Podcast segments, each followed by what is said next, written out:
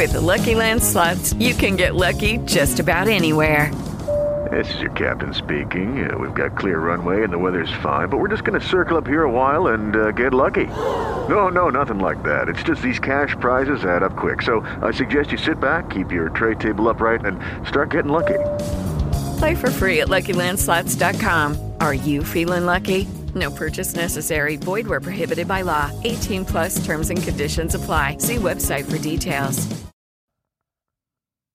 You are listening to the one and only Visionaries Wrestling Network, envisioning excellence and providing your perfect podcast experience. This is Banned from Ringside. Tonight on the Banned from Ringside podcast, we're going to give you our AEW Revolution recap, your Elimination Chamber predictions, and Cody gets a neck tattoo. That and a whole bunch more tonight on the Banned from Ringside podcast.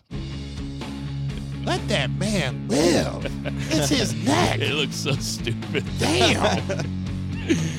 Ditch that nine to five. It's time to feel alive. Hello, Mark. So welcome to the Banned of Ringside podcast. As always, I'm your host, Bill Veggie, aka my ambitions as a job.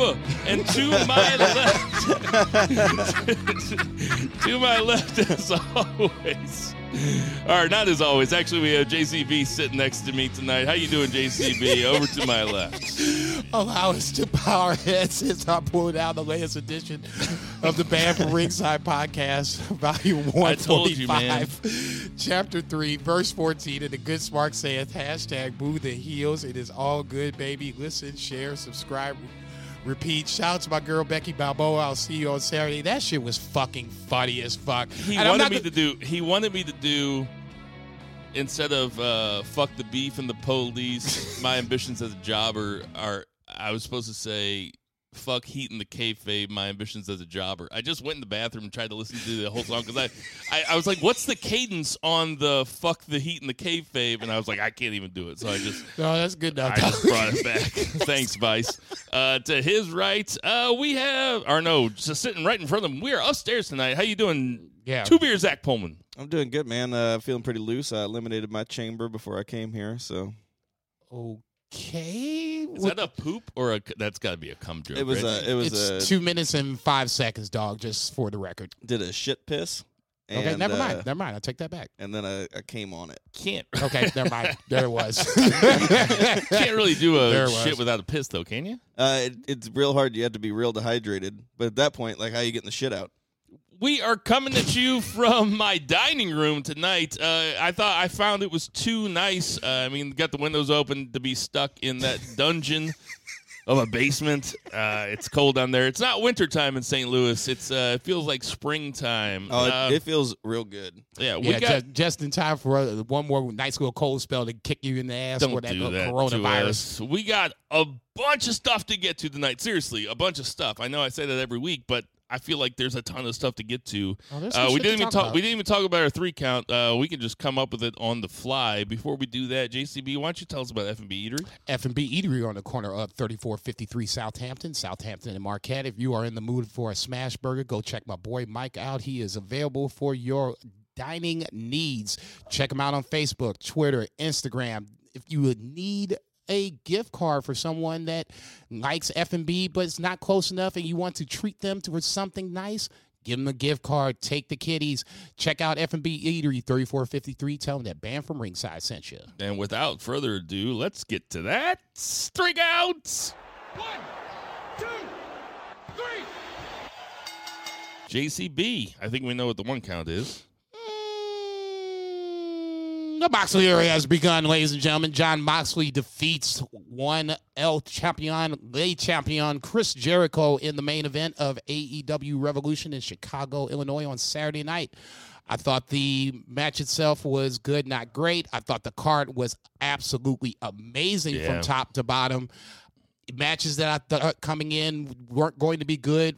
Very surprising. Uh, Orange Cassidy and Pac being that match in general. Uh, Let's thought, let's come back to that one yeah, because yeah, for sure. I thought the match of the night for me personally was the tag team match, Bucks and uh, Page and Kenny Omega. I thought leading up to this was a great build. I thought the match exceeded the build, and then the kind of a tease of a heel turn for Adam Page, perhaps leaving that out there to be dangled. I thought that was very well done. I thought the low point of the night, unfortunately, once again, was the women's match. I'm just not sure what the fuck they're doing with this division. It is, it's not good. It's, it just looks like it's they're trying to do something. It has no real direction. The roster just doesn't seem to They, be need, they need more talent. solid enough to where you can kind of define a top five or just credible challengers in general. Um, Nyla Rose seems like she should hold the title for a while. All in all, I thought that, like I said, I thought this was uh, very well done. Cody MJF, uh, minus a couple of of just little nitpicky points on my point of view, I thought was very well done. MJF getting the win, I thought was the most important thing coming out of that. Like I said, all in all, very few qualms about this pay per view. I thought it was very well done, especially coming off of the hot garbage in Saudi on Thursday. You couldn't have timed this any better if you were AEW. Well done. I give it a solid B. Wow, all that and then a B, huh? It, look, there's some nitpicky He shit. hated that women's match that much. Two beer Zach. What do you no, think? I'm, I'm not hammering that much, but what there- what grade would you give it? Two beer Zach. I'd say A minus. Okay, what, what what's your biggest takeaway? Uh, biggest takeaway is that AEW really knows what it's doing when it comes to storytelling, Mm-hmm. and they have very long term thoughts, and they do not deter themselves from those. They listen to fan reactions, uh, but if they think that something is going to work, they stick with it because it might not work this week, but they have confidence that it will work because that's their vision. And so far, their vision has been awesome because, I mean, have you guys seen a better tag match than that ever in your life? I'm not. See, I don't want to go there. I don't want to go there because that's that's a subjective, and I get what you're saying. Yeah, no, I get absolutely. what you're It's saying. subjective. It's very subjective. He's asking for your subjective. Knee jerk reaction is to say yes, but there it, the list is a small one. I thought so too because I saw people saying like this is like the best ever, or this is the best like in America, or this was the best ever, and you know you have recency bias. We we talk about that a lot, but whenever I actually sat down and thought about it, the only ones that I could really think of that you know a lot of them involve like the revival, uh, Mustache Mountain, uh, you know like uh, War Undisputed Machine. Era, War Machine. War Machine, those guys. And also on the other end, a lot of them do involve the Young Bucks or like the Golden Lovers. Yes. And but whenever I think of it, I don't think any of them do, even if they had maybe some more spectacular stuff. Because my favorite tag match before this was the uh, the ladder match with the the Bucks and the uh, Lucha Brothers, and that had no storytelling. Right? Oh, I thought you. I thought when not- you said ladder match. no storytelling, but when you said ladder match, I thought you were going to say DIY AOP, which is That was great, too. also in there. I mean, But it's- this, like you talked about the build, everything leading up to it, and everything in the match, like all of these spots were story elements. Like for anybody that says like the Young Bucks or Kenny Omega or Adam Page or anybody has no wrestling psychology, they're fucking idiots. They don't even know what that means because this match was so chock full of wrestling psychology. Mm-hmm. I don't know if I've ever seen a match outside of something like a Tanahashi Okada or an Okada Omega that had this level of storytelling in it. And a lot of times, you know, your tag team championship matches are not your blowaway matches. And this was so far above and beyond anything else on the card, even though we still had like awesome matches on the card. Like it was just so top tier. I could watch that match every day next week and find like a little something, you Yeah. know, in it. absolutely. Let's let's stay there for a minute because We could do a uh, podcast on that match. let's because I see exactly what you're saying, and I think I like when you said was that the best tag match you've ever seen. Right when you asked that, I thought no, and then I thought, ooh, I know what he's gonna say. He's gonna say because there was so much story, and then in my head, I went through the rolodex of all the best tag team matches I've seen in my life. And I was like, ah, you know what? He's right because there was so much story. And I sat in this house a week ago and told you that that segment that was on Dynamite, that was all four of those guys sitting down together being interviewed. And I said, man, that got me more ready for this match than anything else. And I have a hard time disagreeing with you. Maybe that was the best tag team match of all time. Maybe it's recency bias. Um, one of the matches that I always used to show people, and this is just a quick aside, but when when I was in college and non wrestling people would come over and we would get drunk or high at my place, I would always show them the very first TLC because I had it on VHS. Mm. And I always had it queued up on there. And if anybody, if we were drunk enough, I'd be like, "Here, let me show you that." And by the end of it, everybody'd be like, "What the fuck are you watching?" I had a different VHS that I would show people. it was a different tag team It too, was, wasn't uh, it? it was really different kind of tag team. really worn out at parts. the horniest guy on the podcast, man, and that's saying something. Uh, but That's great. You know that had a bunch of story too. But it's it's hard to argue. Like we that I mean that's those are four tremendous. I'm not gonna argue it. Okay. I'm not I'm not asking anybody to argue it, and I'm not saying it like you know what if we were sitting down telling our favorite tag team matches of all time, and we gave it a week to think about it, maybe I'd come up with a better one.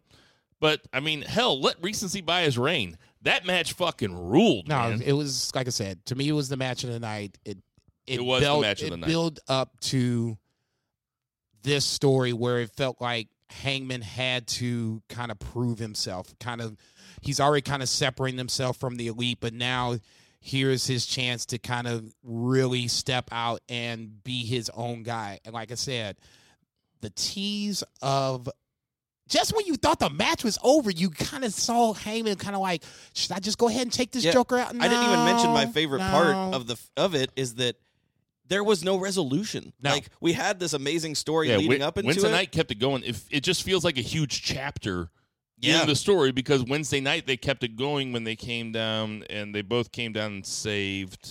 Uh, or they both. Sorry, who'd they come down? It and saved save? uh, Dustin. Yes, yes. Sorry, yeah, they came down and saved us. So I know you mentioned the tease. A lot of people saw the tease of Adam Page, you know, gonna buckshot, you know, Kenny, and we have that coming. Did any either of you guys think? Because at the moment there was Kenny and the Buck standing there and like shaking hands, and Page was off to the side. I also thought that was the perfect opportunity. They were teasing a triple super kick on Page. Didn't that so route. there was that tease followed by another immediate tease and then followed by even more storytelling wednesday where adam page comes down like you said and you know I'm gonna take takes my his sweet fucking ass sweet ass time. sets his beer down. And then like the fucking star that he is to the cheers of cowboy Oh, shit, shit, single-handedly everybody had to come down. Like the whole way that they told that little story like they would have one guy come down to try to save the day. Like cody comes down to save Rhodes his brother, and brother then gets his fucking ass beat. Yeah, then Matt LAX comes down to save the brother, and so you think Yep. it's like he's gonna do it. No, he gets his fucking ass beat. What's it take? It takes Adam fucking Page, the goddamn star of dynamite right now, to fucking come out and clear house and do his cowboy shit. And just whenever he does the babyface thing, he just fucking sticks his middle finger in Matt's face and grabs his beer and a bunch of others and walks off into the night. Fucking perfect. Yeah, that's, Adam Page has has really his character has grown since Dynamite has started. Yeah, as we used to a- say, "Who is Adam Page?" Page. Now we Know know he's a Adam Pa- fucking star. Yeah, the work the work rate's always been there. Yeah, It's just, just the character. character has- has never He- really He, been was like the inverse of Velveteen Dream, piggybacking on what we were talking about last Yeah. week. We were like, man, his character's there. He just needs the work rate. Um, let's Orange Cassidy. I know you wanted to Oh talk about god, that. yeah, that was my second favorite match. let's talk about Cassidy versus Pac because Orange Cassidy versus Pac. This is his first singles match in AEW. Uh, for those of you that aren't that familiar with AEW, or for those of you that don't watch wrestling at all, Orange Cassidy is uh, he's a he's an anomaly. I would say. I think that's putting it that might be putting it mildly because what I'm going to say might sound hyperbolic. But that match between Pac and Orange Cassidy the other night was something that as a bunch of jaded old wrestling fans like we are, Whoa, whoa, whoa, whoa. Jaded? I am not jaded. I like to be like to consider myself honest, if anything. I'm not. He's not genuine. arguing the old part though. Fuck you. no, you didn't see. I pointed at you when I said old. I pointed at him when I said jaded. okay, I did miss That's that. accurate. you're like you're as jaded as anybody. Come on, we're all jaded. We're all jaded. That is sincerely, sincerely a match that none of us have ever seen before. That was a match that had comedy in it, but also had uh, like stretches of pure athleticism and crazy things that you've never seen before. And it was also funny. Yeah. Oh And- man, it was so good. Pac or Pac. I, it's hard to say Pac. I wish he spelled his name P A C K. I'm just gonna start writing it like that. Pac played his part to perfection. They're like the perfect foils. Like Pac even started fucking around with him at the beginning when they were kicking, barely kicking each other, you know. But when when everybody was given when they were giving Orange Cassidy a standing ovation and Pac just fucked him up, and then he would turn around to the crowd and like start clapping and shit. It was a it was a perfect comedy match for me because it wasn't all comedy. It was like a perfect blend between comedy and a real match. And there's never been anybody like Orange Cassidy. He's the only one. It's not even like he's winking to the audience. He's just saying to the audience, "Yeah, this shit's fake. Yes, this is showbiz. Yeah, I'm just trying to make this as funny as possible." And I mean, he's doing it like in a toned down Orange Cassidy version because in on the indies, like it was even more like exacerbated. You know, he would you know do the Invisible Man spots and you know force choke slams or like you know whatever like Right. stuff like that.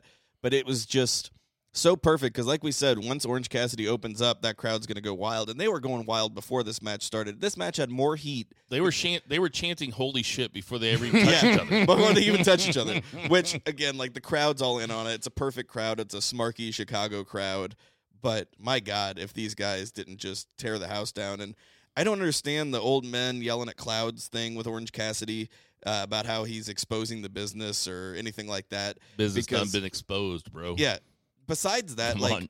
if you talk to like old guys, isn't isn't the number one thing that an old guy would like tell you in the business is to get the most reaction out of doing the least, like Yeah. to your body and stuff like that. And, Yes. dude, he personifies that. Like Orange Cassidy, lit- he's he's a sloth. Like if he does, The king, the king of sloth style. yeah, the king of sloth style, and That's what Excalibur called him. the crowd goes wild. He doesn't even put his thumb all the way up when he does the thumb up. Like every part of the gimmick. Did you see they were handing out those foam fingers with just the barely the thumb Oh. up? So good. I mean, this crowd was hotter for that match than they were for the best tag match that anybody, any of them had ever seen live, and for a ti- first ever title change in AEW. They were hotter for this fucking Orange Cassidy Pac match, and that tells you something. But when you're, I mean, when you're there though, because I was watching it with Tinder Mahal earlier, and they shot to a guy in the crowd who was just going nuts, and Tinder goes, you know, tongue in cheek, he goes, "Man, look at that mark," and I go, "Man, man, if you were there, you'd be marking the fuck out." Absolutely. also. it was wild. No, it was. You said it right, Bill. Uh, it was the perfect dichotomy of wrestling, where you had Pac, who feels like the ultra serious, highly competitive, I'm gonna rip your head off kind of Chris Benoit throwback versus Orange Cassidy, who just really is not trying. And if I do try, watch watch the fuck out what's getting ready to happen. And basically, that's how that story played out. I had low expectations. I thought this was going to be, you know, a quick five ten minute match. We could move on. This was way better than I anticipated, and like you said, it just it worked out. It It's such- worked so well. It was the match before the main event, and it seems I said earlier that it might be the perfect popcorn match, but it might not because the crowd was like popcorn matches are supposed to bring the crowd down before you bring them back up, and they're Nope. nece- they're necessary on cards. Popcorn matches are necessary. this was not a popcorn match. They It's- they left it on the table. It was- and I would argue like, it. it's not the time to get in a philosophical debate because we have a lot to talk about. But I greatly prefer the New Japan way of doing things, which is the traditional way that every athletic competition does, which is start at the bottom of the card and work your way up. Uh, as hot as that match was, it deserved to be at the top of the card. But I don't like that AEW mimics the WWE popcorn match thing. I don't like it. I think when I watch a New Japan match or show, even though it's five hours long, it never feels five hours because I'm entertained in the the mixed tags at the beginning, and then I'm gradually more in, invested in the storylines as they go forward, and Can I'm I- fine with it. Can I tell you why I disagree with that? Sure. I disagree with that because you can do that in Japan because Jap- Japanese crowds are not American crowds at all. American crowds want to chant, they want to get into it, and not American crowds. I should say white crowds. White. West, we- Western Western crowds. Uh, that includes England. That includes America. What they want to do is that they want to get involved. They want to chant. They want to do the whole thing. Japanese crowds are very respectful and really like. There's just like lots of murmurs and uh, women going.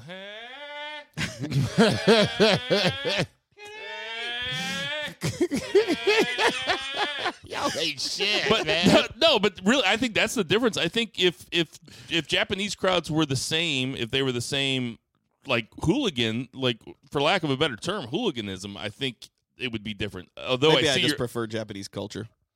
you might, and you know, when you're sitting at home, I definitely don't need a popcorn match because I'm not there. Yeah. and I'm not giving it my all, you know. But Plus, popcorn too expensive, guys. Oh shit, they hitting you I don't up. like Who pays twelve dollars for popcorn? gives I me the, I gives do. me the shits. Oh, can I say this too? Uh, that if if fucking Hangman Page came up to me and I was sitting in the second row, I am not handing him my eleven dollar pale ale. No, he snatched Well, that from me. no, I'm not handing him I ain't shit. giving him shit. you gonna take it from me? I'd give him one of the fireballs in my pocket.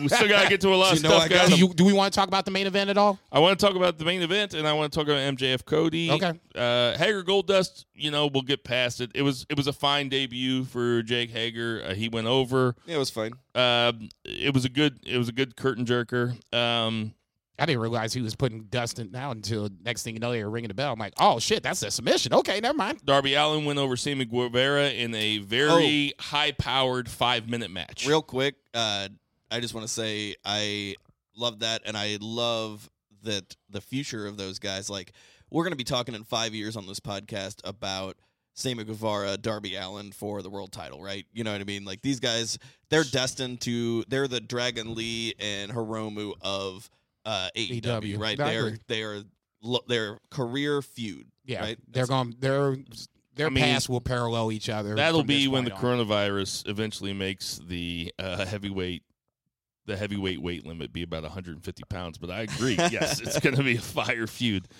Nothing on that. Okay, MJF Cody, J J Bell. What do you think? dude. Did you anybody? I did not think that neck tattoo was real at first. when It is someone bad. when Tinder texted me about the neck tattoo, and I was It I was like at work, and I was like, dude, don't tell me nuts. anything. I, I don't even want to know. He was like, you got to look at Cody's neck tattoo. So as I'm watching it, How I'm seeing it come at it? out, and yeah, it's it's pretty fucking visible. And I'm looking at it, I'm like, is that real? And I had to stop and I'm looking at it, I'm squinting. I'm like, holy shit, that's real. And I'm like, okay, well, you know, tattoos just ain't for me, man. I don't like needles.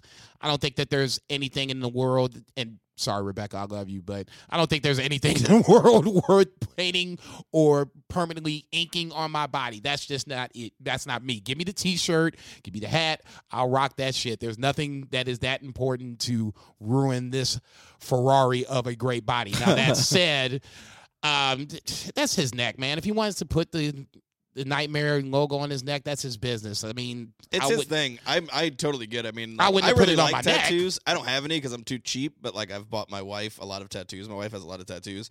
Uh, I'm pretty hot. But uh, Cody's like just surprised me because he has that one tattoo that says "Dream" and it's Right. very simple. But like, you normally don't just go and jump from like a chest tattoo of script right to a giant colorful neck tattoo Oh shit. uh, right out of the gate. Like, yeah, I was getting ready to say ease into this, yeah, bro. usually like he's into it. Like even Finn Balor, he's just recently got a couple tattoos, and they're Mhm. really cool. They're good tattoos, Right. and he got it right on his hand. He's got that astronaut tattoo, which I love. I love it. It looks great. Uh, That but like, Joker had to hurt. yeah, it did. But if you want like a visible tattoo, I feel like you know could have put that skull on his hand, still very visible. That's it was a big power move. Yeah. Obviously, it's his decision. I'm not going to shame anybody on it. I was just very surprised. 'cause Very. I feel like Cody Rhodes has the potential to do like you know he was like an arrow and stuff. Like he wants to be an actor. I know they can cover that shit up, but I mean, I feel like he has the potential to do like acting. For sure. Uh, it was just very, very surprising. But uh, but yeah, the match was It was also very fresh. It's not always going to look that fresh. Yeah, like that's you true. could tell he had Yeah, just, just, gotten gotten that Yeah. bad boy. I was like, whoa. I was about to say, fuck training for this match and my broken toe. Shit, give me a neck tattoo. um, the two things that I come away from this match, and don't get me wrong, they were this match was good, another great piece of storytelling, but two things that I come away from this. Number one, the weight belt uh, spot where MJF takes the weight belt off and then the referee takes it away. Cody ends up getting this weight back weight belt back and then begs the referee, "Oh, let me take a shot. Let me take a shot." And the referee looks away and he takes the shot. Okay, I get that. That's you know, retribution or whatever you want to call it. But that that kind of takes away from the bigger picture. We don't want Cody to get that retribution. We want Cody to win. That's just a small little piece of what a little get back that can come away from this. We want Cody to win. I get it. You know, it gets the crowd a cheap pop. Yeah, Cody, you know, whips MJF. That's great. You know, but ultimately, it didn't do much for me. Ultimately, it's about the win versus this little small piece of get back. The second problem I had with this match is when MJF gets cut. Nobody knows how he got cut. Nobody figured out how he got cut. Next thing you know, you look up and he's bleeding. Okay, that's great. But once again, this is an um, to me, it's an important part. This is that get back that everybody wants, but it's in pieces. Cody whipped him. Now Cody draws the blood that he was talking about. Oh, you're going to get your own scar too. When did that happen? We don't know. All you know is you see MJF dive, you look up, and he comes back up and he's cut. It's just the little shit that took away from making this a really great match. Like I said, for me, good, not great. I was okay with both those things, but I mean, it was really hard to live up to this build, and I think it was fine. They're going to keep it going, obviously, but uh, I wasn't disappointed at Uh, all. Are, are they going to keep it going? Well, there's going to be a some whatever with Jake Roberts in the meantime, but Yeah, was MJF was, say- MJF was cutting a com- Prody on or promo on Cody. He had the T-shirt. Like they have, It's not. I don't think it's going to happen right away. yeah, they have May until the next pay per view. with Jake So, coming on Wednesday last night, we might detour a little bit, yeah, but then we'll kind of like back Cody had it. Cody had Wardlow, which was Yeah. more connected to MJF, but he still had a little program. Uh, but they're still connected. They're still in a program. yeah, they're, together. I mean, it's not going anywhere anytime soon. And finally, uh, Moxley becomes the second uh, world heavyweight champ in AEW history by beating uh, Y2J. I- that lost me my point. Jason said it was good, not great. Uh, I thought it was pretty great. I loved it quite a bit. Um, I wasn't watching it in the moment. I knew who won when I saw it, but I still thought it was badass. What you think, Two Beer? I did.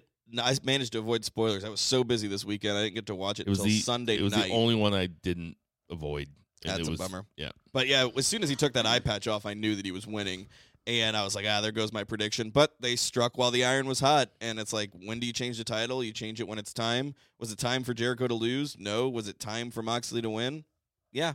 I mean, like that's that's where, you know, it rubs. You can argue it both ways. I'm not mad about it. We'll see what a babyface champion does. And um, they built Moxley up. And guess what? Your fucking AEW champion uh, was Chris Jericho, who had never been pinned in a singles match. Uh, and then your new AEW champion is Jon Moxley, who, oh, amazingly, never been pinned in a singles match. What a novel fucking concept. Jesus Christ. Is this shit that hard? JCB. you ain't shit. Um, He's heating up. yeah, right. I was. Just, I'll just say this. Zach was flaring his nostrils. Yeah, he was, everything, he was getting pissed off. getting fired up. for me, and I just maybe it it peaked a little too soon, but I didn't think that I thought the build was better than the match. And it, it's nothing against the match itself. The match itself was good. I thought That says a lot about the build. I thought the build was amazing. Amazing. Yes. Okay. I mean, it was like yeah, okay. It's, it's a compliment. yeah. Yeah. I mean, it, um, it's not a knock against the match. The match was good. Uh, The build was just so much better that I'm like, okay, the card had been so great up to this point. I'm like, what the fuck is going to happen next? And it just fell a little short. The eye patch thing, that's I just wish he would have never even took the eye patch off until after the fact. But that's just me. That's little nitpicky shit. Outside of that, the match itself did what it was supposed to do. It told the story of Moxley battling injuries, whether it was the eye or the arm or whatever the case may be, to finally overcome and dethrone El, El Champion. Good for Jon Moxley. Great for AEW. It just it worked out. It, you'd rather do it too soon, pull the trigger too soon versus too late. This felt like it was right about the right time. They pulled the trigger and it worked. Remember whenever we said Braun Strowman should be the champion, and that title means way less than this title, and Yeah, now it's look, gone. At, yeah, it's gone. gone. I don't It's want gone. Braun Strowman as champion. Um, I don't have a whole lot to add. I thought that uh, what I was thinking about this morning was when we were doing Wrestler of the Year at the Beefers. Did anybody mention Moxley? No. I mean, that's pretty weird, right? Because I listened to a couple other podcasts that did their year end stuff, and Jon Moxley broke free. You know, his own his own video showed him breaking free of the chains, which is not very subtle. And then he goes to he goes to A- he running goes to- away from the big dogs. he fights in the G one. He has a great Win- G has a great G one Wins the U.S. title. wins the U.S. title, and then comes over to AEW, gives it, you know, I, I don't know how much more credence it need, but it uh, how much it needed, but it he gave him a bunch, Mm-hmm. and now here he is in you know the beginning of March, Top guy. 2020, top guy. I can't believe we didn't even mention him. Like it I just think seems kind of weird. a testament to how great 2019 wrestling. Okay, was. that's what I was going to say. If- also, his podcast, his Jericho podcast, might have been one of the biggest highlights of 2019. It I, was- I, true. I'm not going to disagree with that. I, I'll just I'll defend the my Adam Cole pick. If you ain't got Th- to. No, because I, I feel like I'm I'm going to, I feel like I have to, and I'm just going to for 30 seconds. For me, they both got hot right at the right time. For me, the I guess if you want to call it the quote unquote tiebreaker is that Adam Cole is was and is the champion, the world champion at the time where he got hot the same time Moxley got hot. There's no dis- disrespect to Moxley. They both had good to great matches on Well, both sides of the fence. For me, when Adam- you're the man on top, that's a bigger role, that's bigger responsibility, that's big time main event matches. I'm still taking Adam Cole. Adam Cole is also a better worker, but I mean, Well, that's that's another story. For we don't another have to time. relitigate that. Let's get to our two counts. One, two, three. Zach, we never talked about it. What's the two count? Oh, I thought it was going to be Jason that I was off the hook because I'm on the right right now. But uh, Jason does the one. You always do the two. yeah, I know I always do two. I just thought we were changing it up. I, w- I was not prepared, uh, but I can come up with something. You want to do the Wednesday Night Wars? Um, we can, or uh, I think a big thing is uh, that kind of plays into it is uh, Matt Hardy. being- Okay, let's do that then. being a free agent All and right. essentially like it's almost a guarantee that he's in AEW and let me tell you why if you're unfamiliar. So he did a he was booked for this thing in New York called The Big Event in which a bunch of WWE guys were booked, a bunch of other celebrities and stuff. And essentially the, the big event was not allowed to have any AEW talent on their event. Uh, that's just how WWE's rolling right now is if you book a WWE talent, you cannot have an AEW talent next to them at your event. Otherwise, uh, WWE will never send you talent again. petty. Very, very petty. That's how they are. But uh, so anyway, Matt Hardy is a free agent. He's off the uh, big event, and then he released on a free the delete video. We've we've seen all the hints, you know, on being the elite and stuff, and they've been playing around with that. Uh, but on being the elite, the Bucks said that they needed to go to what state does he live in? Carolina or whatever. Yeah. Yeah, so he they North need to go to yeah North Carolina, and so they they go take off for North Carolina. They get a phone call and they go take off for North Carolina. And on Matt Hardy's Free the Delete video, a car pulls up to his house in North Carolina, and he says, "Ah, the Bucks of Youth," which is what he calls the Young Bucks, which is awesome. Uh, he's like, "I knew you'd come." So essentially, this thing's happening. So Do you think so? C- come on, man. Listen, I don't want to be falling for the banana in the tailpipe. I said the ten. I said the General Hall. It just seems too obvious. Yeah, and when it's too obvious, Yep. it's it's not always comes to pass. But I, I mean, agree. it obvious, makes sense. obvious isn't bad. MJF, we knew he was turning, and it was still awesome. I and- know, I and- know. And to your point that obvious isn't bad, you know, we all picked everything the exact same last week except Zach took Y2J. And we were, you and I were only one away from perfect, Jason. Uh, Zach was two away from perfect. what a dick bag. But I think I think what you can say with ninety percent certainty that Matt Hardy's going to AEW, whether he's a full time wrestler or whatever, or a personality. Like, I can't believe you're like no, you know, I- no, because you're so is- reticent No, because say that Hardy's going to be in AEW. Like, because in this I don't buy it. in this day and age in No, I mean, 2020, ninety percent. there is Colt Cabana, great example.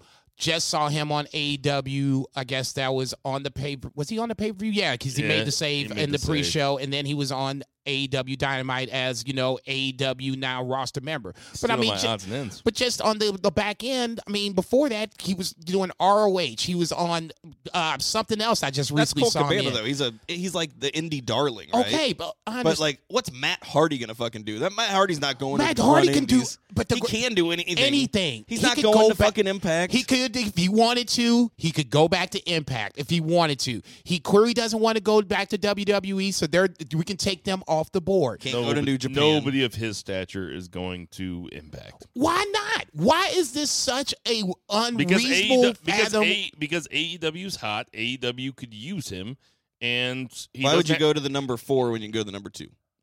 right? because the number four you help put back on the map. Is Nobody TNA was really is TNA talking number about four. WWE. I was giving them benefit of the doubt. Okay, well, no, let's call no. Okay, WWE, and, and I'm not even going in particular order. I'm just I'm just throwing this shit out there. WWE, you have AEW. If you were just talking about just American companies, then we got to start talking about the NWA, ROH. Um, I was going by money because I like WWE, AEW, New Japan. Those are profitable businesses, Right. right? Impact is owned by a profitable business, but is not in itself profitable. Uh, same thing with ROH is owned by a very profitable business, but is not in and of itself. Which makes them bigger than NWA. That's Yeah. that, that's fair. Still, he he's he's he's not going to go to Impact. I'm not saying that. I just don't think that it's that. Okay, let's say he does go to AEW. Let's just say for the record, he does go. Is he is he the exalted one like people think, or is Nah. he just going to be coming in as Matt Hardy and hooking up with the the Bucks of Youth? I just like I said, I think it it makes sense because the dots connect. I just don't want to be jumping the gun and then come back two weeks later and be like, "Damn, we missed that one." I don't think it'll be on next week's episode, but I mean, I No. think they're just going to keep teasing it. And they're No, gonna it, it should the be on trigger. next week's episode. Lance Archer shouldn't come anytime soon. Motherfuckers was losing their mind about that shit. Oh, I thought Lance Archer was gonna be on Wednesday Night Dynamite. Man, everybody needs to a take a fucking dick out your ear and fucking listen for thirty seconds. Jim Ross clearly He's said that he would be coming with more r- details as things come along. The little clip where you saw Lance Archer coming up, you know, Lance Archer is coming. It didn't say he was coming next week. He didn't n- announce a match. He said that he is coming, that he signed with AEW, and that details were on the way. And now motherfuckers are Can't losing their shit. hasn't made a up- coming joke yet. Yeah, right. And then motherfuckers are losing their shit about Oh! Lance Archer not being on AEW Dynamite. The, if the fact that he's not on last night's show isn't the end of the world, and it should He's build up. more anticipation of when he's coming. Is he going to be uh, Jake Roberts' disciple? Maybe it's uh, what's your boy, um, not, Brodie Lee. Brodie Lee. Thank you. It could be either or, but motherfuckers are so goddamn needy. I gotta Keith have Lee's it right dad, by the now. way. I gotta, you know. Take this What'd right now. Everybody just needs to chill the fuck out and let this shit play itself out. God damn. Brodie Lee, Keith Lee's dad. So they still look more alike than Kurt Angle and Jason Jordan. Uh, well, let's get. I mean, can we just dovetail this into the Wednesday Night Wars? Because Yeah. uh, so uh, let's let's talk about that Jake the Snake promo because Jake the Snake comes back on uh, AEW Dynamite. Hasn't been on wrestling television proper. I mean, he's been on documentaries and shit like that, but he has not been on a live show in forever. And I just want to say that it didn't look like he had a whole lot of rust. It looked like he was old. He he certainly didn't look uncomfortable in the ring. He No. didn't look uncomfortable delivering that promo at all. No, and he's clean, so he he was sharp. Yeah, and it was a heel promo. He got a bunch of cheers, and then he decided to come in and cut a heel, or he didn't decide, but he came in and cut a heel promo on Cody, Of kept, which he's one of the best at doing. kept Period. kept calling him Caesar, Mm, which I liked, I love that. Yeah. and said he's coming with a guy, and it, the end line of his promo was the best, where he goes, Oh, "A- God. A wise man once told me, don't turn your back on anybody you either respect or are scared of," and he threw his microphone up and turned his back on And Cody bounced. And left, and Cody caught the microphone. It was so bad. That's the That was so ultimate good. mic drop right there for and he 2020. kept and it, it, he didn't say I'm just here for tonight or anything. It looks like he's in AEW. no, he basically told him he didn't- personality. He, he basically told him he didn't even he's a manager. He didn't Yeah. want the AEW. He just wanted your part of the AEW. That's He goes, I don't want the world. I I just, want, your, share. of it. That to me was cold blood. I'm like, okay, that's why I love Jake Roberts, even back to when he was, you know, WWE Jake Roberts days, and he came out with Damien. His best attribute was getting you to have that fear about him, where he would just quietly tell you how he can just dismantle you in a matter of minutes. That to me is what make Jake Is Roberts great. A master of psychology. Like think about Yeah, how what a- successful. What a story too, man. Think about how successful Jake Roberts was in the 80s and early 90s as, in WWF whenever the only guys that made it were body guys. Right. Guys that look like Sid Vicious Right. and shit like that. It just a testament to Jake Roberts about how good he is whenever he was never a body guy, but he was always he never was a world champion, but he was always up there intercontinental, you know, feuding with the feuding with the baby faces. the great part about WWE is for for Jake that was good for him because he could talk and he could entertain. He didn't have to be a body guy, and that's basically what WWE is. It's the it, at least that point it was like the precursor of what sports entertainment is. and right now. also, yeah, that gets thrown around about Mr. Perfect too. That they were never world champion. There's a lot of guys back then that were never world champion. Not everybody because- can be a top be- guy. and well, because Hogan was champion forever. You know, there wasn't all that many world champions back then. It's I- fine to be like I- quote unquote mid card. I thought it. Was, I was very happy. You know, I saw it on Facebook. A uh, friend of the show, Jim Button from Let's Get Comfortable, uh, put something on Friends of BFR on Facebook that said that Jake the Snake promo, and I was like, "What the fuck is he talking about?" and then when I watched it today, I was like, "Oh, that was really good." no, that wasn't really good. That was exceptional. Okay, he came in. I'm sorry, he came in he's and over the place. captivated that fucking audience, literally to the point where I just I stopped moving and was listening to every fucking word that that man said. Okay. That was the way to deliver a promo. If you had to take a class and put up an example of how to do it, that's how you do it. He came in, he made his point, he made basically was- to- and basically told Cody, "I'm getting ready to take your shit." And then and then the kill the last line was like the just the absolute best way to leave it the way it was. Throwing the mic, turning his back. Dare I dare you to do something. You want to hear my You want to hear my Jason impression? That was an unbelievable promo. He came in, he delivered it perfect.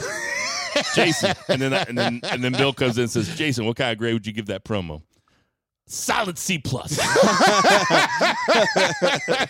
Fuck you, man. That's in the short list of promo of the year, as far as I'm concerned. That Joker was that damn good. Okay.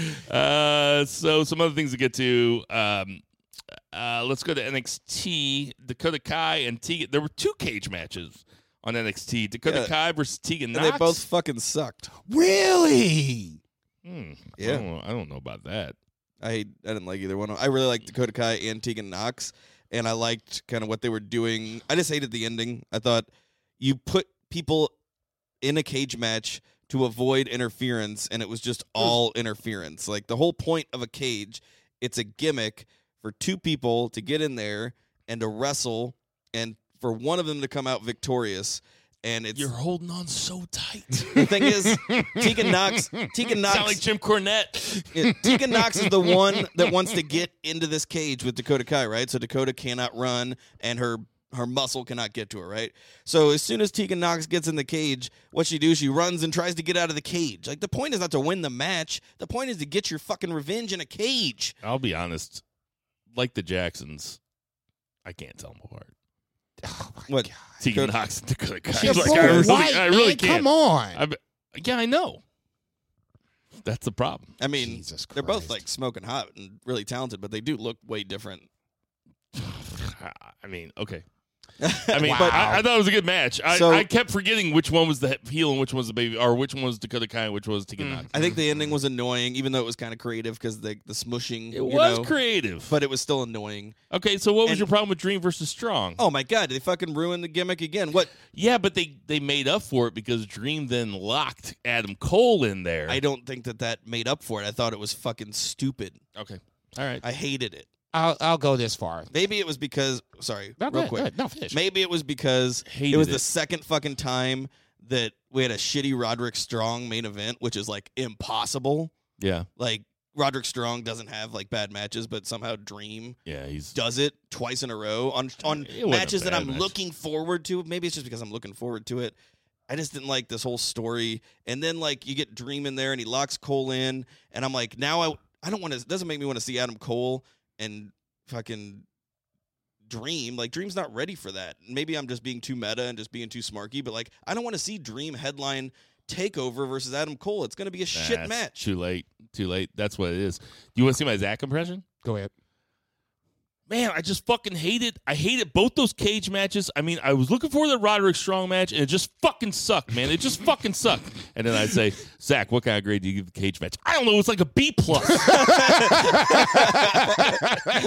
he does well with everything. That's like the opposite. I'll just say this. I'll say this. I thought the Dakota uh, Tegan Nox match was a little, little lower than the street fight. Not as good. I get what you were saying with, you know, you wanted to keep the interference away. That's why you had the cage. That's why, you know, I see your point with the finish. It's not the end of the world. If you wanted to book it that way, that's fine. But to me, it's not the end of the world. I think it did what it ultimately was going to do and was supposed to do was to get more heat on Dakota Kai, which ultimately, when you do some fuckery like that, that's what it's going to do. For me, mission accomplished. Yeah, it was Zach- like it was Zach- very WWE and not NXT because it was all about heat. Like, yeah, okay. And replace that's, Dakota Kai with Baron Corbin. It's the same fucking match. Zach's, Zach's, Zach, your point is well taken, though, because that is what a cage match is supposed to be historically. Yeah, I'm just a traditionalist, guys. Okay, I know. now for I've the always main said that I'm about just all you. about traditional stuff. yeah, my I've ass. always said that about you. for the main event, I didn't have a problem with uh, Marina Shafir coming down ringside. I mean, damn, she's been basically getting through, drugged through the mud by the Oh yeah, that was cool. Dream She for the gave last her boy yeah a kendo stick. as but well. She at should. the same time, the it it just goes to show how shitty they did a job with the storytelling because that's a baby face fucking move, right, and Strong's supposed to be the heel. right. Now that that part I agree with. I think everything with this Roddy Strong, Velveteen Dream, the way they booked this storyline, it's been ass backwards. Even up to the point where he threw Roddy out of the ring so Roddy could win the match and then lock Adam Cole in to get a little piece of revenge. I get that. I just don't like how they've done that whole lead up to this. You don't have to do this kind of ass backwards booking to get to Adam Cole and Velveteen Dream. Before Velveteen Dream got hurt, that was basically kind of the match we were kind of leading up to anyway. You had him being Velveteen Dream as the North American champion. If you wanted to play the traditionalist game, the North American champion would probably be the lead up to the NXT champion. So, I mean, you could have played it like that. I just don't like the way that they did it to where people are like, oh, Dream's not a face. He's not a heel. He's a tweener. Well, that, that's bullshit because the way they did this, he came off as the heel. I don't care what anybody dick. says. I don't care what anybody says. I think he's lost something since his injury. Like he was never like an amazing worker before, but I I have not seen anything impressive from Velveteen Dream in the ring since he's been back, and that's a that's a bummer. And I mean, the dude's young; he's got a huge future ahead of him. But uh, I just worry that they're you know pushing him too hard, too early. So NXT had two cage matches, and neither one of them was my favorite part of the show. Uh, I had two favorite parts of the show, and those two weren't either one of them. It was a good Wednesday night. I liked Keith Lee and Cameron Grimes together. Cameron Grimes uh, got to cut a very good heat-seeking promo. Dude, everybody hated it. oh, man, it was on his ass. He's, he's really fucking goofy. And you know who he reminds me of? Angle. Like when Angle first came in. Like he's he's just kind of like he's like the dunce. He's like he doesn't have the same uh angle that Angle had. Like he's not like this huge athlete, which is what Angle was, and he was like a supposed to be like a jock dumbass. But Cameron Grimes does play a good dumbass who's also just kind of a dick, which everybody here knows guys who are dumbass dicks. And it's like, wait a minute, you don't get to be a dick to me because you're dumb as shit. Yeah, hang on. Cameron Grimes is good. Uh, I love. They're gonna have a great match. I Yeah. agree. I loved the sit down interview with Johnny Gargano Oh my God. and Mauro Ranallo. So uh, much like I said, hey, have you seen a better tag match than that? Have you seen a better sit down interview in WWE like in years? No, no, no. Because it, they don't do that often. Yeah, Mauro is beloved and, and believable. and believable, looked scared, and Gargano was trying to keep his composure and did a very good job of acting like he couldn't keep his composure. Yeah, It was tremendous. My favorite part was when Mauro was like, "Hey guys," took off his mic and he's like, "Guys, I can't do this." And I even wrote this down. Gargano goes while he's walking away. What? No Mamma Mia's? No funny quips? yeah, that was my favorite part. so Thoughts on good. that, Jason? No, it. Uh, uh, Two Beer said it last week. It's it refreshes this feud where I was kind of worried about where we would go from here. Now you have the heel Johnny Gargano, which uh, it's not like the first time he's played the heel, but in this feud, this is the first time he's played the heel in this feud, and I think that's important because now you get to see both guys in a different light. So you refreshing the feud, but the the basis is still the same. They can't stand each other, and uh, I'm a firm believer that somehow, some way, we're going to get it to where one of these guys can't stay in NXT because they've teased it to this point. I thought the sit down interview was really, really good, and it it left me really wanting to see what is next on this road to the ultimate match that I think we're going to end up getting at the, at some point, probably at the the WrestleMania Takeover show. But no, I thought it was really, really well done. And I don't care if Johnny Gargano is five seven, five eight. He looked believable enough to where he could fuck up Mauro at a drop of a dime if he really wanted to. That's the way I took away from it. Yeah, I mean, as a total athlete, like standing next to a Lars Sullivan, he's gonna look like shit. But the, Yeah. the guy is like standing next to us, like he's gonna look jacked. Yeah, and then the fact that he could he did what no Mama Mia's, no Johnny Turncoat, the little And it started out very friendly, right? Yeah. Because Johnny said, like, yeah, you know, I was the only guy that showed up to your documentary, and uh, he's like, oh, uh, you know, more hard than Valentine's Day. Somebody check his DNA. He's like, I love that line. You know, brings up like, oh, he had obviously rewatched his match and heard Mauro and appreciates that. And even said, I appreciate what you do. He's like, you tell our stories, and like he built Mauro up, and then he just tore him down, Yeah. and it was Oh fucking. yeah, you could kind of yeah, you, you could see it happening slowly but surely. But then he was like, you know, what did you call me? The, you know, the last time I wrestled, I was like, Yeah. oh shit, here and we go. he still didn't He goes, "Oh, Ciampa." answer why. He goes, "Oh, Ciampa comes in. You say Daddy's home. You call me Johnny Turncoat." right. Yeah. It was it was a great promo. Uh, Which was the better promo? Jake versus Ciampa. Who had the better promo? Or uh, Jake versus Gargano? I apologize. very different styles. I think the the uh, Gargano one was more impactful because it involved a quote unquote civilian, like just you know being like the the threat of violence on an announcer who's a non-combatant was much worse than like you know Jake Roberts isn't going to haul off and hit Cody because Cody would just beat his fucking ass because he's an old man, right? So if Roberts would have had his muscle and they would have done something dastardly to Cody right then and there, maybe it'd be like on the same level. But I feel like the fact that he almost crossed that Gargano was so incensed that he almost crossed that line. I feel like that was made it more impactful for me, and maybe I'm just a Gargano mark. Oh, you so are. so I mean, to me, this is a, this is a question of you know when when people what's the move they always get wrong about Tony Hawk. I always say Oh. I always say that nobody could do this move. Oh, it's a until- 900, but you always say 1080. I would say whatever? 1080 because Yeah. that was the snowboarding game. It's like Jake the Snake Roberts had to walk so Johnny Gargano could run. Is basically the way I feel about it. Johnny Gargano's promo was better.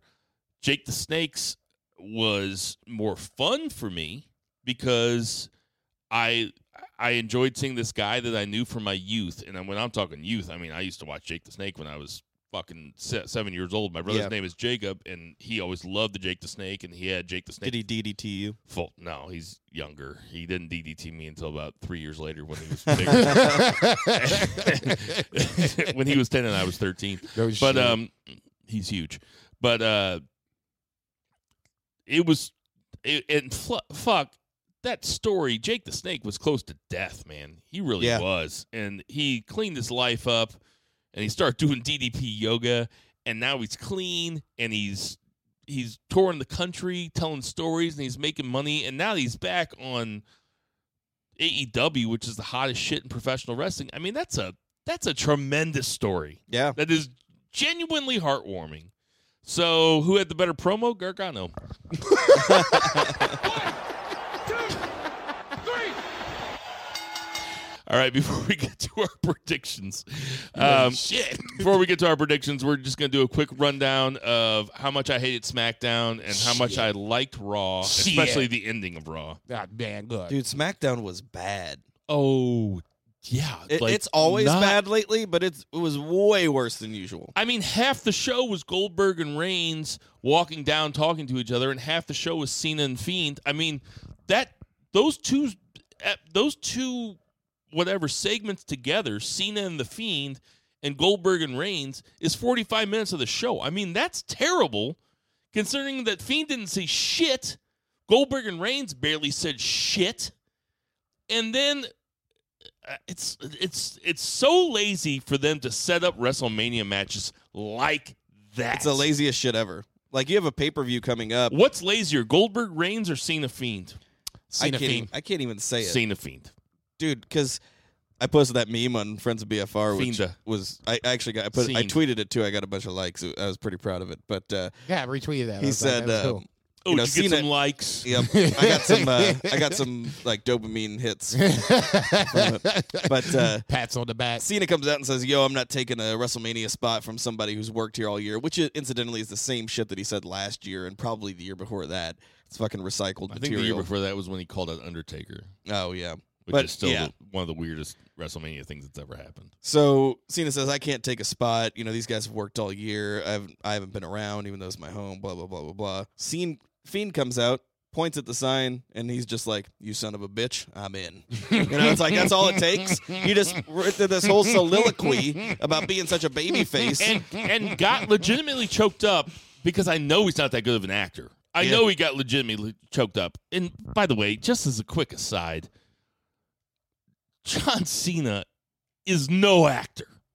If you've ever seen him in a movie, he fucking sucks. He's, he does good with comedy. It's fu- yeah, but it's funny to think that he's following in The Rock's footsteps because Shit. he couldn't do anything The Rock does. No, I mean, And I don't even see Rock movies. he's not as good as The Rock. I'm part. I'm big brothers, big sisters, and I have a little. And we went and saw the new Jumanji movie. There's no way John Cena could ever do what The Rock does in that movie because The Rock has to be Danny DeVito is in The Rock's body for half that movie, so The Rock has to be Danny DeVito. yeah. You think fucking John Cena could do that? Fucking hack! Get the fuck out of here!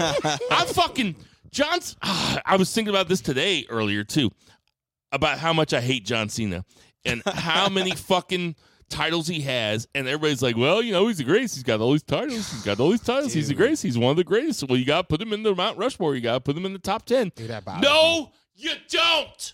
That bothers You me, don't man. have to put him anywhere. Just because Vince likes him doesn't make him one of the greatest. Because Vince's favorites are not the greatest.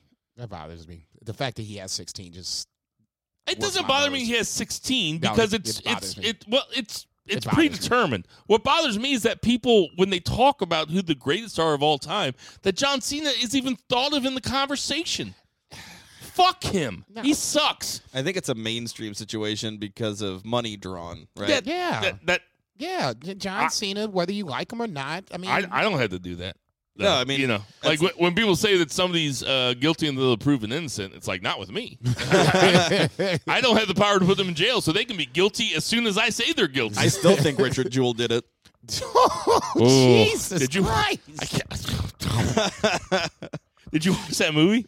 Yeah, he did 9/11, right? Yeah, he Yeah. definitely did. He was flying the. He was flying the. Um, Ninety three. Uh, yeah.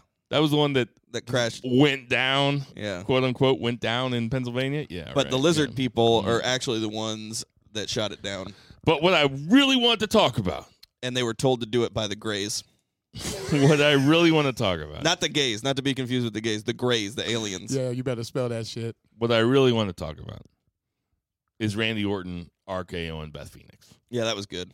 It was real good.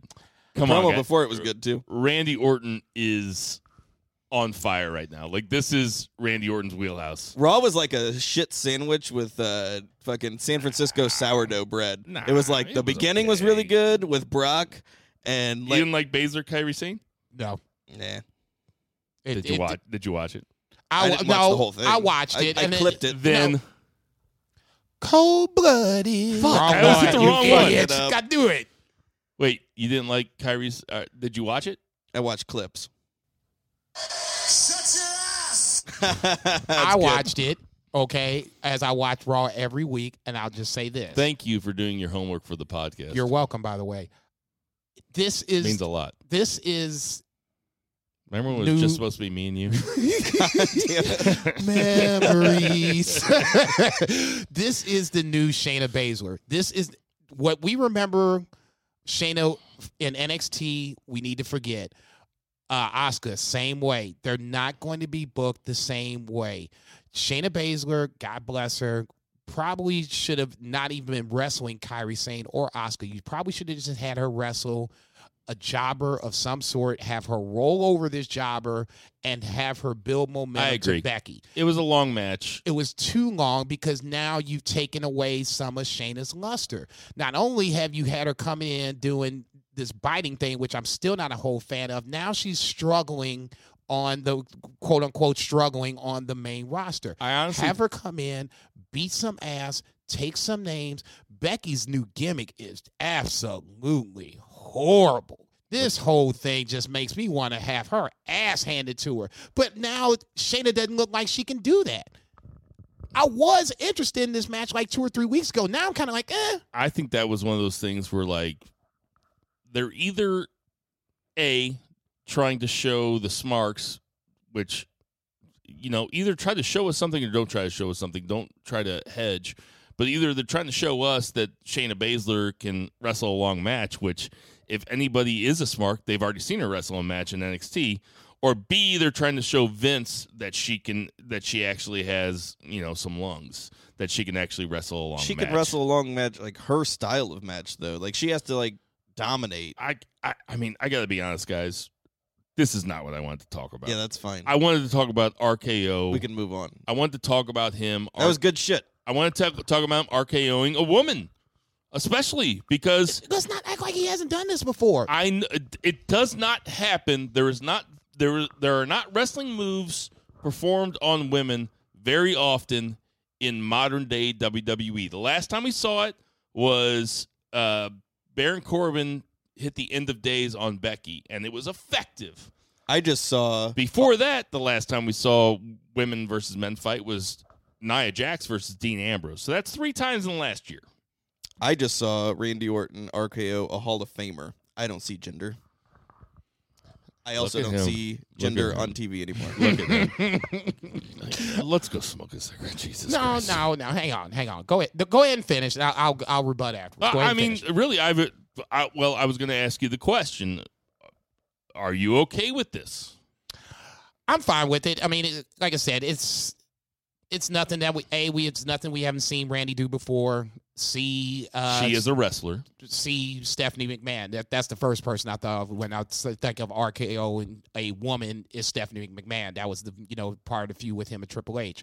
B, she's a wrestler, should be able to take it. C, it makes storyline sense. So for me, and D, I don't mind intergender wrestling. So for me, all those things involved, I had no problem with it. I was wondering whether he was going to do it or not. Whether this was going to be the week that Edge was going to come out and prevent that, which I is was thinking that too. which is perfect. It didn't happen. It all makes sense. And I'll take it one step further.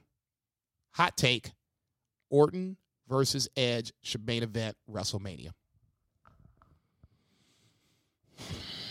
No other story is a bigger story. No other story, for at least for me personally, has me more invested. That should be the WrestleMania match right now. Right so, now. So we're what six weeks out? right now. The- Brock and Drew is no, good. less than six, five weeks out. Brock and Drew is good. And That's not gonna be the main event. Roman and Goldberg. That's, gonna, that's please, gonna- you can start the show off with that. Get Yeah. that shit out the way, as far That'll- as I'm concerned. main event. Anything else? There's no other storyline that has this much heat Can I to can, where the fans are invested. Can I This should wrestle. can oh, I, headline can I say why I hope it doesn't? Go ahead. It's because WrestleMania is always too long, and by the time they get to the main event, everybody's tired, and it probably wouldn't have the juice that it probably needs. So just let let Goldberg and fucking Roman Reigns both take. 10 minutes to walk out there and have a fucking three minute shit ass match. Fucking Vince, you fucking what? He's heating up. okay, but I'm, that's not. The, I think that I, I agree with I mean, Zach I, on this that- one. I mean, I, I agree with Zach on this one. For this one, you should have your biggest match, the most important match on top. I'm sorry. Roman Reigns winning the title back is only important for those who love Roman Reigns. This is an obvious That's a- setup from the word go. You took away that's the an audience of one. there's more than that. You took away the elimination chamber match, and I don't care what you say, you gave Roman Reigns the title shot. Just basically eliminating any kind of whoops, this shit might happen on the way to WrestleMania, and just gave him the match. That's You know what? a good To- look. To your point, so I got back into wrestling in 2009. So we're going on year 11 or 12 here now, right? So in the modern day, I gave it up in 2004. WrestleMania season used to be when they would build up to the big matches and it used to be fun and all the storytelling was really good. And now what it's turned into in the past 5 years is part-timers versus full-timers and just the laziest fucking shit ever. An elimination chamber used to, you know, they threw elimination chamber in between the Royal Rumble and WrestleMania to make it mean something. And now there is no men's match on singles match on the elimination chamber. It's the women's match, which is cool. I'm glad there's a women's match and a tag match, which I'm sure will be great. Dude, stop. They did. Yeah, I'll They, they They have, just need to get rid done, of Elimination Chamber. I don't, no, I went it's to a fun match. Or put I, I it's a think fun it's, ma- a fun it's a fun match. gimmick. Just It's a put it fun somewhere else gimmick. in the year if you're okay. Put and- it somewhere else in the year. I'll just I'll say this and we can move on if you want to. The problem with this is now it feels like Vince has manipulated everything so where not only Roman could get the win, but he can get cheered in the win. Oh, they the got better match would have probably been him versus Bray. But then, God forbid, if they had Roman go over, the crowd might have gone south on him. Oh, no. Instead of now setting it up where he could beat Goldberg. They got the reaction they wanted on Friday night because Reigns came out and got cheered, and Yeah. Goldberg got, got booed. booed. And that's probably what Vince has been going for the entire time. All roads lead to Roman. And we haven't said that in a while. Yeah. and it's still true though. yeah. And I'll say this, piggybacking. I think I've said piggybacking like four times here, but I'll say this because this is what Zach said last week.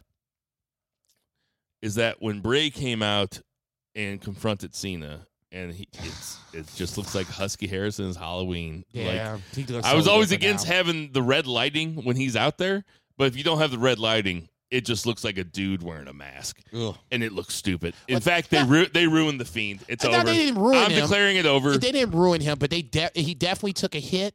He- It's not Ricochet bad, but he, he I look at him differently Ah, now. I wish I still had the drop that goes, ah, it's not hot. All right, boys, that's you guys good. Oh yeah, I'm- Yeah. I'm for Uh, sure done talking about that shit. All Well, We gotta talk about it here in a little bit I'll anyway. do it for our three count. One, two, You ain't getting away from WWE that easy. Yep, we're good. All right, uh, we just uh, went outside and talked for a little bit. We talked a bunch of shit on WWE. You guys can find that on our YouTube channel. it's called BFR After Dark. we didn't talk shit about WWE. I just I honestly think everything we said was on point and true. I'm, It, it, I'm it- just sorry. It- it- it's when you got you had Kofi Kingston losing to Robert Roode on Friday night. We just had Kofi as the goddamn champion. You took it away from him in 90 seconds, and probably less than that, and then he loses to Roode. You had Riddick Moss beating Ricochet. I mean, damn, what did Ricochet do that was so goddamn bad that he loses to Riddick Moss? I mean, damn, d- d- d- d- he shouldn't even be wrestling for the 24 7 championship, first and foremost. So that was probably the first fu- fucking clue that something was going to go south. But then Rick. Riddick Moss? Who the fuck is Riddick Moss? The last time I checked, this stupid little son of a bitch was on some goddamn tough enough bullshit, and then all of a sudden he gets a little rub from uh, what's your boy's name, Mojo up. and then the next thing you know, he's over here pinning He's heating Ricochet. up. How in the hell do you put Ricochet in this spot? He shouldn't be talking. He should just wrestle. Let him go back to NXT. Maybe him and Dream can have a great match for the NXT title at some point. But there is no way on God's green earth I'm sorry, uh, Ricochet, Kofi Kingston, Cedric Alexander. I know that the, the, common theme of this is men of color, but I'm not even gonna go there. No way that these Ali. three guys, Ali, thank you. Where, he hasn't even been on He's hurt. TV in 2020. He's hurt, right? No, he hasn't even been on TV. They kept him off of TV for whatever reason. He has not been on TV. Even if he was hurt, how long is he hurt? What is it, what injury is this long that he hasn't been on TV? He hasn't been on TV since fucking Daniel Bryan and shit. I mean, come on, man. Damn. This don't make sense. They got the best roster in the fucking world. He's Period. heating up. And they fuck it away for Goldberg. They fuck it away.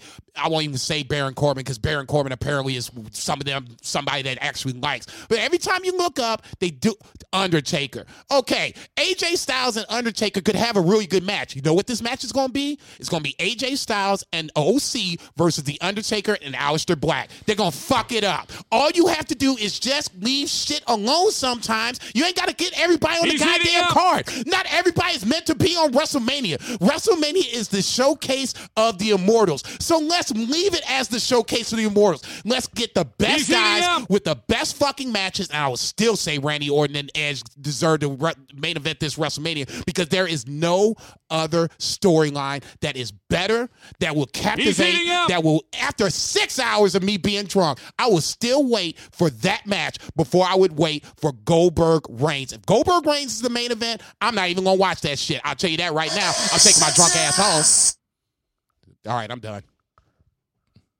Bullshit. We got our 2020 elimination predictions coming up. All right. Uh, so uh, we'll do the elimination chamber ones last. We have Aleister Black versus AJ Styles in a no DQ match, which probably means that the OC will get involved. JCB, I'll let you go first. I'm just gonna stick to where I was just ranting on. This is where the Undertaker comes back into play. Oh, I should let you go last because you Fuck. just you just colored my. Uh, Fuck this shit.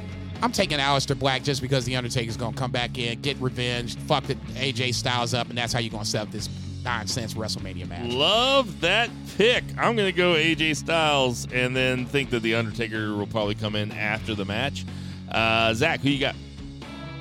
I am gonna go Aleister Black because they don't beat AJ often. And I think the only reason they would is for some kind of intrigue for something like this. They don't beat AJ off. They, they do not. nope, he's a good old Southern Christian boy. No masturbation for that boy. he only comes inside a vagina. He really, and only for procreation reasons. Oh Jesus Uh, in my least favorite, I mean, it's almost embarrassing to say this because I know Jason is fired up and he's going to get even madder. Braun Strowman versus Sami Zayn, Shinsuke Nakamura, Shinsuke Nakamura, and Cesaro. I mean, three of the best workers in the company. One of the best workers in history, and then two of the best workers in the company. So let me get this against straight. Braun Strowman in a handicap match. I'm going to take Braun Strowman. yeah, definitely. So let me get this straight. We got to rebuild Braun Strowman and knock three guys out of the way to do it. Here's This the doesn't thing. even make sense You to know me. what's funny is like the way they're quote unquote rebuilding him. Like he's just the dumbest motherfucker on the planet because whenever they sign this contract, he's he says I'm just gonna have to fight all three of you, and then it's not like he's like a super brave dude that's like I'll fight all three of you and I'll kick all three of your asses. He's just a dumbass that got duped into doing it. He's a stupid baby face. So I'll put you down for Sami Zayn then. No, give me Braun. I mean, come on, man. Is this, is this, yeah, I'm taking Braun Strowman. Is this contract even legally binding? I mean, come on. So Sami Zayn's just going to start oh, scratching This shit off? Well, let's see. Is David did David Otunga draw it up? Yeah, you might as well for this bullshit. I mean, come on, man. This is the shit I'm talking about. If this is if this is going to be sports entertainment, then be sports entertainment. But the main word in that sentence is entertainment. This shit to me is just not entertaining, especially what I saw after us on Saturday night. There's nothing about this pay per view that makes me want to watch it. for the U. I don't know about that. Nothing. But for the U.S. title, Andrade versus Humberto Carrillo. I mean, I could just Google pictures of Liv Morgan and probably be better than this pay per view. Hmm. I'm not even a big Liv This Morgan match fan. sounds good though. Uh, it does it. Yeah, Humberto Carrillo doesn't have any char- charisma. I'm Why gonna would hold you- out hope. Dude, For what? There are tons He has of men- charisma. What? Yeah. What kind of charisma? dude. you He's got- no Angel Garza, but I mean, like, uh, Jason, He you, ain't even Jason, close. you have to cut this out, Jason. Like you would watch these two guys fight in any other promotion except for WWE. So why would you watch them WWE? They Because can- WWE d- w- doesn't play to their strengths. but you WWE like wrestling.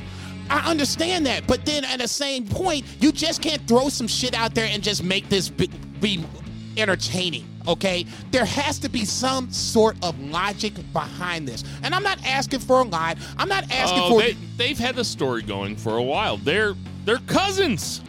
No, they're they're not. not cousins. Okay, thank you. that's the other two. That's the other two. The two. The never mind. that that's see you Wait, get ready are- to get me going. no, going on a Garza- whole- The New Day are all cousins too. They just They all might know. play cousins. They just all know each other. They call Bullshit. each other cousins. Bullshit. We I- all know I- each other. I saw Baby Boy at the Esquire. I know y'all know each other. I was just saying this. No, Humberto Carrillo is cousins with Garza. Angel, Angel Garza. Yeah, because Humberto Carrillo's So actual I'll- name. Garza and uh, Umber- Humberto, Humberto Carrillo are cousins. I yeah, thought. that's what we. That's what he just That's said. what I just said. yeah, I he thought just you said said that. Andrade. You're trying to call me. I just he did initially. at the beginning, but then Okay. I just said that Okay. Garza and Carrillo Because are Humberto's cousins, right? last name is Garza. Like his name is actually Garza. Okay. But they won't let him use it. Okay. Thank you, thank you, thank you, white guy, for telling me I'm not racist. Now I feel better. Vote Can- Biden. can- are you co- are you confident that Humberto Carrillo can talk? Because that's how he's going to get over in WWE. No, what but he does in the Andrade, ring. can- Andrade can't talk though either. Okay, and what is he doing? He's barely just barely getting well, by the mid card. He's got a manager. That doesn't. It's the WWE though. That doesn't matter. Who are you taking? I'm Done with this conversation. Andrade. Taking Andrade to They're probably not going to happen. but- retain. Two beer. Who you got? Uh, I am gonna take Andrade. Yeah, because I mean, they would have if they're gonna take the title off him, they would have done it when he was suspended. Yeah, that's exactly right. Taking the exact same thing. Come on, man. This is WWE. You don't think this is Petty Crocker? You don't think he would wait until some shit like this to take the title off him if he really wanted to? I wanted think to? they would have just stripped it. Street Profits versus Seth Rollins and Murphy for the belts. Uh, Street, Street Profits won the belts the other night. Street Good. Profits Yeah, are the that's Raw good. Tag Team No, Champions. that's good. At least it's a legit tag I'm going team. to take the Street Profits to retain. Double Go down ahead. on that. Yeah. No, I, right. I'm, no, it's going to set up No, Rollins This and uh, so KO. Fucking boring. No, Here- here it's sorry, it is. Yeah, I, I got Street Profits. All right, so here's where it's going to get fun, and I'm going to put this in front of Zach because I know Zach doesn't know the card. Everybody loves listening to a podcast where the guy doing the podcast doesn't know shit about it. I really So, uh, can't be gonna- blamed in this case. We're going to start with I didn't know it until today when I looked it up on Wikipedia. Okay, so, so, see, you talking shit. so your your column's the one that says ZP, oh, okay, good to know. or that could be two beer. Ha.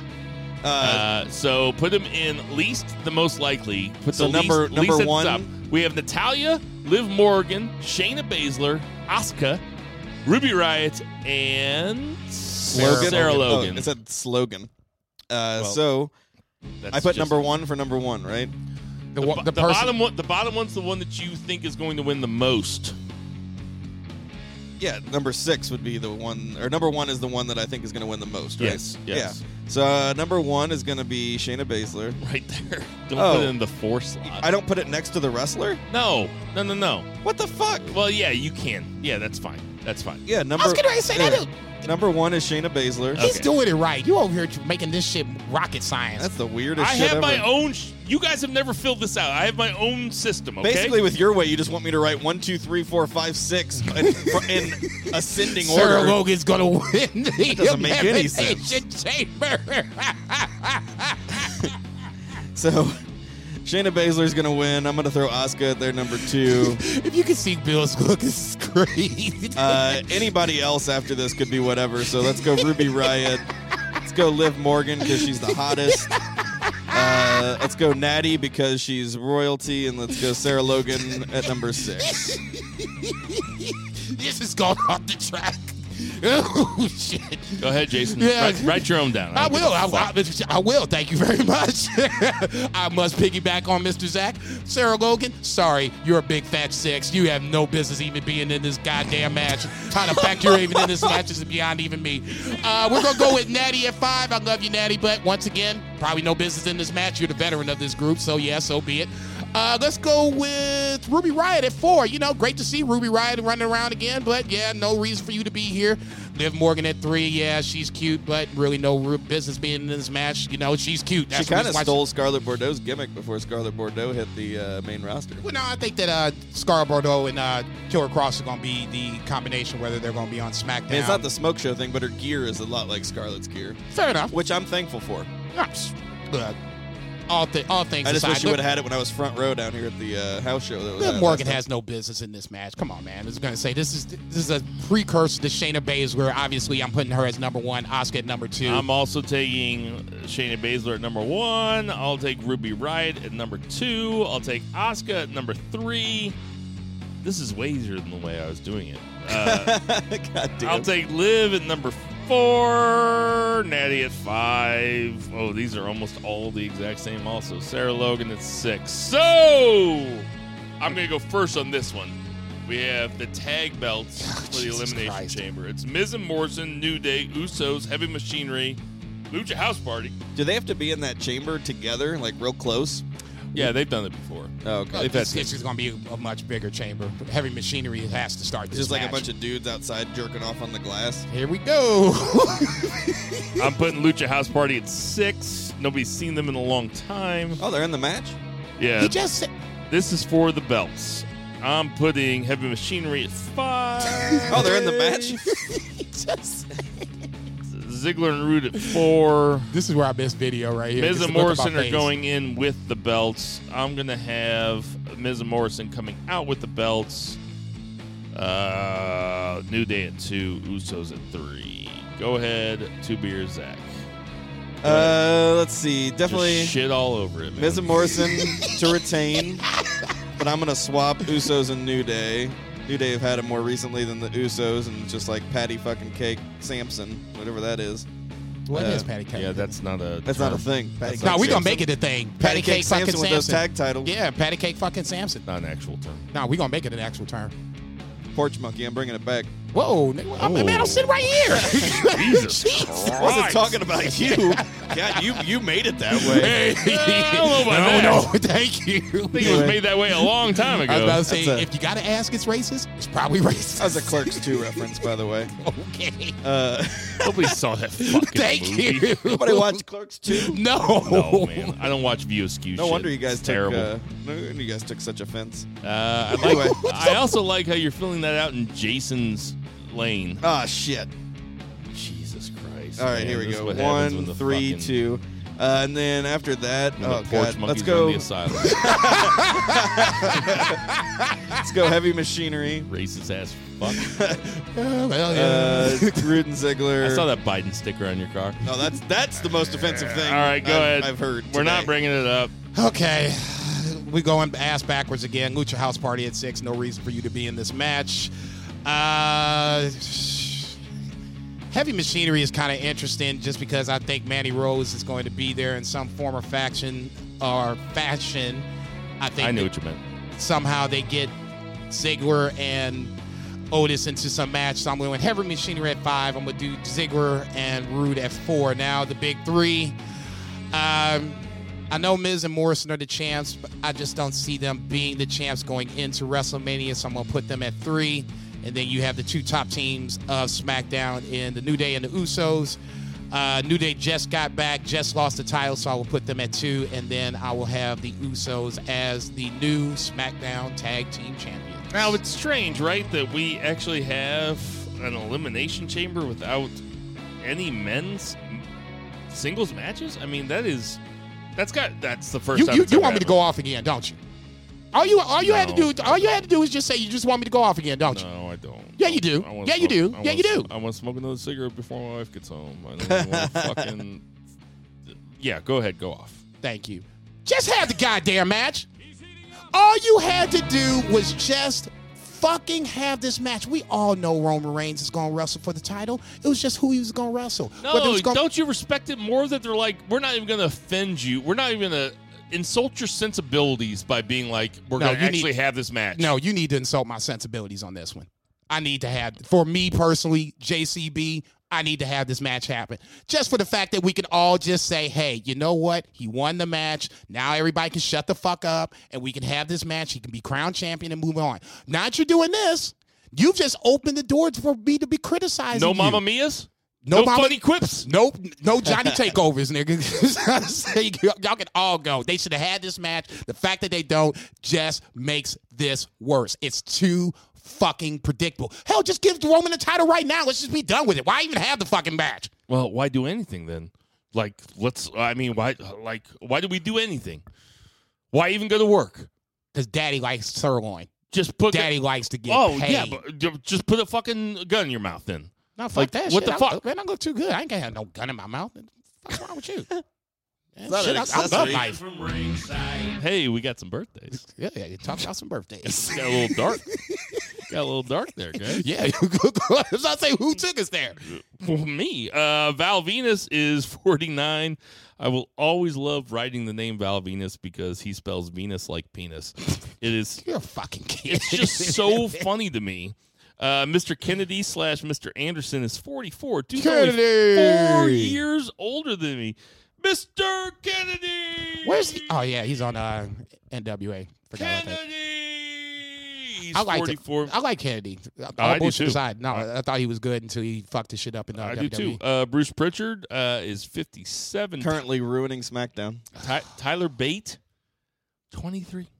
In case you needed to Chad feel bad Gable, about yourself. aka Shorty G, is 34. Oh, Melina man, he is doesn't have much time left. He's got to run. 41. Shorty G's done. Rick Steiner, the dog faced gremlin, is 59. Tiger Ali Singh is 49. Luchasaurus is 35.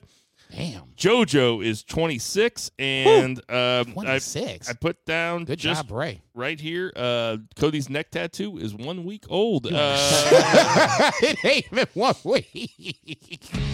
hey, everybody, we know there's tons of podcasts to listen to.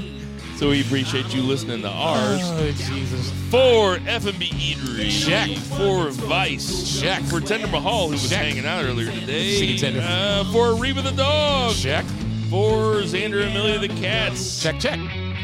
For two beer Zach Pullman. For Check. Jason Cornelius Bell. I am Bill. Viggy, and everybody boo the heat. He's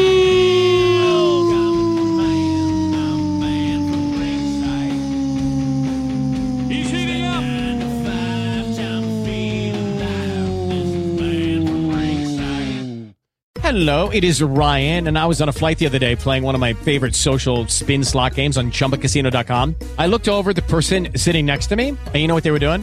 They were also playing Chumba Casino. Coincidence? I think not. Everybody's loving having fun with it. Chumba Casino is home to hundreds of casino style games that you can play for free anytime, anywhere even at 30,000 feet. So sign up now at ChumbaCasino.com to claim your free welcome bonus. That's ChumbaCasino.com and live the Chumba life. No purchase necessary.